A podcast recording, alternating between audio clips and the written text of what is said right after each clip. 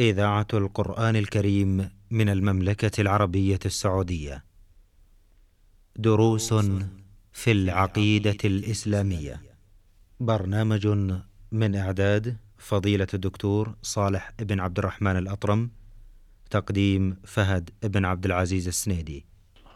بسم الله الرحمن الرحيم، الحمد لله رب العالمين، والصلاة والسلام على أشرف الأنبياء والمرسلين، نبينا محمد وعلى آله وصحبه أجمعين.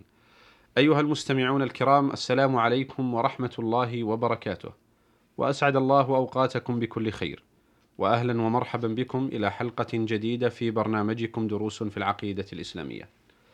مع مطلع هذا اللقاء أرحب بفضيلة الشيخ صالح بن عبد الرحمن الأطرم، فأهلا ومرحبا بكم يا شيخ صالح. حياكم الله وبارك الله بالجميع. حياكم الله.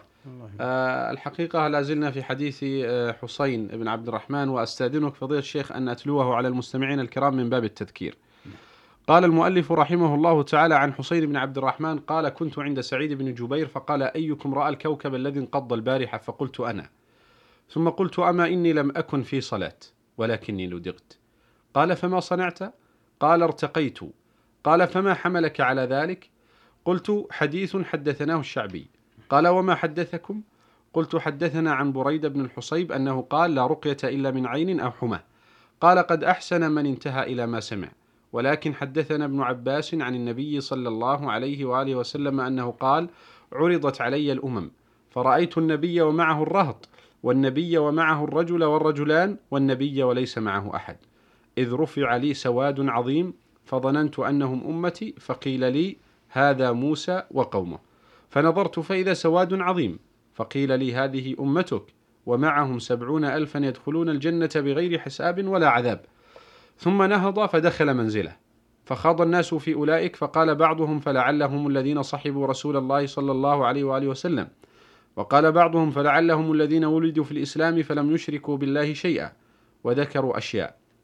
فخرج عليهم رسول الله صلى الله عليه وآله وسلم فأخبروه، فقال: هم الذين لا يسترقون ولا يكتوون ولا يتطيرون وعلى ربهم يتوكلون. فقام عكاشة رضي الله تعالى عنه فقال: ادعو الله أن يجعلني منهم. قال: أنت منهم. ثم قام رجل آخر فقال: ادعو الله أن يجعلني منهم. فقال: سبقك بها عكاشة. الحديث. الحقيقة تحدثنا في الحلقات الماضية عن معاني طيبة مباركة في هذا الحديث، بل في بدايته في الأثر، ولعلنا نواصل الحديث حول ما رواه ابن عباس رضي الله تعالى عنه عن النبي صلى الله عليه وآله وسلم في هذا الحديث. فضيلة الشيخ. بسم الله الرحمن الرحيم، الحمد لله والصلاة والسلام على رسول الله وعلى آله وصحبه ومن اهتدى بهداه. حديث ابن عباس ساقه رحمة الله عليه لأجل يتوصل إلى نقطة مهمة، وهو الثناء على من ترك الأسباب، لكن ترك الأسباب لأجل قوة التوكل على الله، قوة التوكل على الله،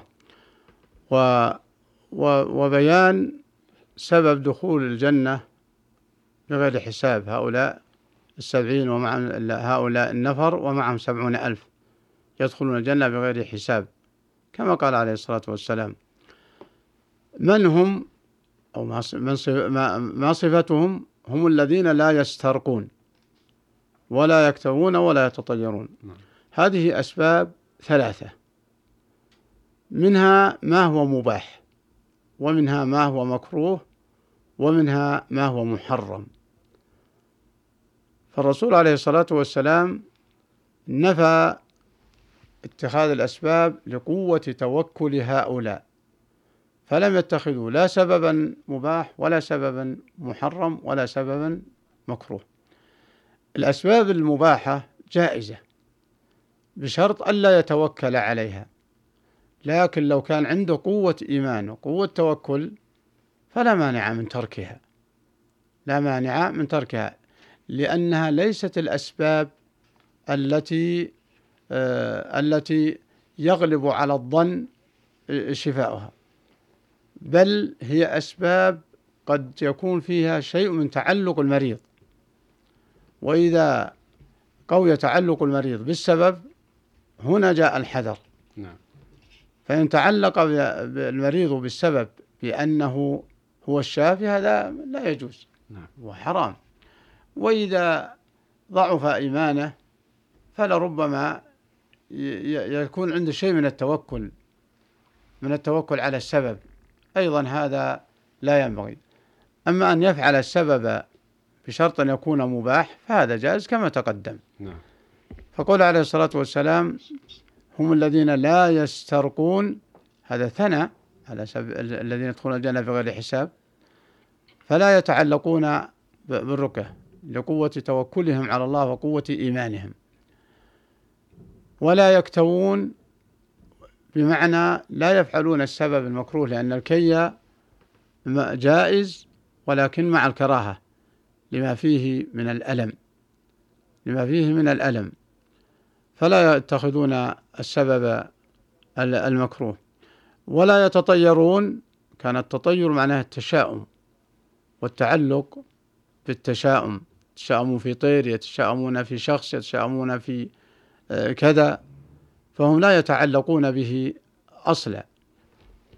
وكانت الجاهلية تستعمل الطيرة، والطيرة أمر عندهم ثابت، فنفاها القرآن لأنها ليس عند الطير قوة ولا حول ولا ضعف ولا بيد شيء. وقد يتطيرون بغير الطيور أيضا، قد يتشاءمون في الأشخاص، وقد يتشاءمون في الأشخاص المعيبي الذي في عيب، وقد يتشاءمون في ما في شيء يواجههم عند خروجهم في الصباح.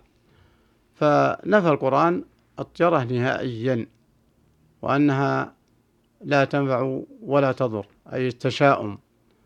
والتشاؤم هو أن يعتقد الضرر ممن ليس بيده نفع ولا ضرر، ليس بيده حول ولا قوة. ونفى القرآن الطيرة في أكثر من آية، وهكذا الحديث في الحديث نفى وجود الطيرة. وعقد الشيخ رحمة الله عليه لها باب سيأتي إن شاء الله في قوله: باب ما جاء في الطيرة أو في التطير، بدليل على أن التطير مخل بالتوحيد. ولهذا من حسن صنعه رحمة الله عليه بهذا الباب أن عقد لعدة مسائل كلها تنافي التوحيد أو تنافي كماله. فالمقصود الذي معنا هنا بيان لفضل التحقيق. فالذين دخلوا الجنة بغير حساب ولا عذاب لم يتعلقوا لا بسبب جائز ولا بسبب محرم ولا بسبب مكروه. فحرص الصحابة، من حرص الصحابة رضي الله عنهم وأرضاهم، أن قام رجل يقول: أدعو الله أن يجعلني من هؤلاء الذين يدخلون الجنة بغير حساب ولا عذاب. قال: أنت منهم. يقول عكاشة رضي الله عنه وأرضاه. هذا دليل على حرص الصحابة على الخير. ثم قام رجل آخر فقال: أدعو الله أن يجعلني منهم. قال: سبق بها عكاشة. يقول الشيخ رحمة الله عليه في المسائل التي استنبطها، يقول: وفيه جواز اتخاذ المعاريض. فقول سبقك عكاشة هذا لم يصده بقوة، ولم يقل لست أنت منهم ولا منهم، سبق استعمل المعاريض له، سبقك بها عكاشة. وفي حرص الصحابة على الخير ومبادرتهم على ما يحقق التوحيد. فالخلاصة والذي يهمنا أن تحقيق التوحيد، وهو تحقيق لا إله إلا الله بالصدق واليقين والإخلاص، واجتناب ما يخدش معناها. هذا معنى التحقيق. نعم. قبل أن نختم اللقاء فضيلة الشيخ أود أن أطرح بعض القضايا المهمة. في قول سعيد رضي الله تعالى عنه: قد أحسن من انتهى إلى ما سمع. هذه فيها لفتة الحقيقة، لعل سعيد يؤيده أيضا، لأن الحديثين ليس بينهما تعارض. نعم. فيما يظهر الدليل أن سعيد أثنى عليه بحسن توقفه عندما سمع من العلم. نعم، هذا يستدلون على أن الإنسان إذا انتهى إلى شيء أو إلى ما سمع أنه لا بأس بذلك ولا يعيبه. نعم. وليس هذا عيبا على سعيد، لأنه معه دليل. نعم. وفي حرص أيضا التابعين على الدليل، وأن كل واحد يقف على ما سمع. نعم. وأنه لا يصادم، لا ليس في تعارض بين ما ساق سعيد وبينما استدل به، بينما ساقه الشعبي وبينما استدل به. نعم. ما في معارضة بين حديث بريدة وحديث حسين، فكما قال العلماء قال دل على جواز اتخاذ الأسباب، وهذا دل على تركها، جواز تركها مع قوة التوكل. فإذا كان ما عنده قوة التوكل فهذا لا يصلح، ما يصلح يترك الأسباب المباحة. نعم. الذي يسترقي نعم ويكتوي طلبا للشفاء، نعم، مع توكله على الله تبارك وتعالى، هل يحرم من فضيلة 70,000 فضيلة الشيخ؟ حد 70,000 شيء ثاني. الرسول قال سبقك يا عكاشة، ما فتح الباب، لكنه ما يحرم من الثواب، وجائز ذلك حتى لو استرقى. كونهم وصفوا بكونهم لا يسترقون ولا يكتوون ولا يتطيرون، نعم، لا يعني نفي أن يدخل معهم من يسترقي ويكتوي، لا مانع، لكن نعم، لكن بالتخصيص كل واحد يقول أنا ما أنا مسترقي ولا، نعم، لا أريد أن أسترقي ولا أريد أن أكتوي، لأجل أدخل معهم على صيغة الجزم.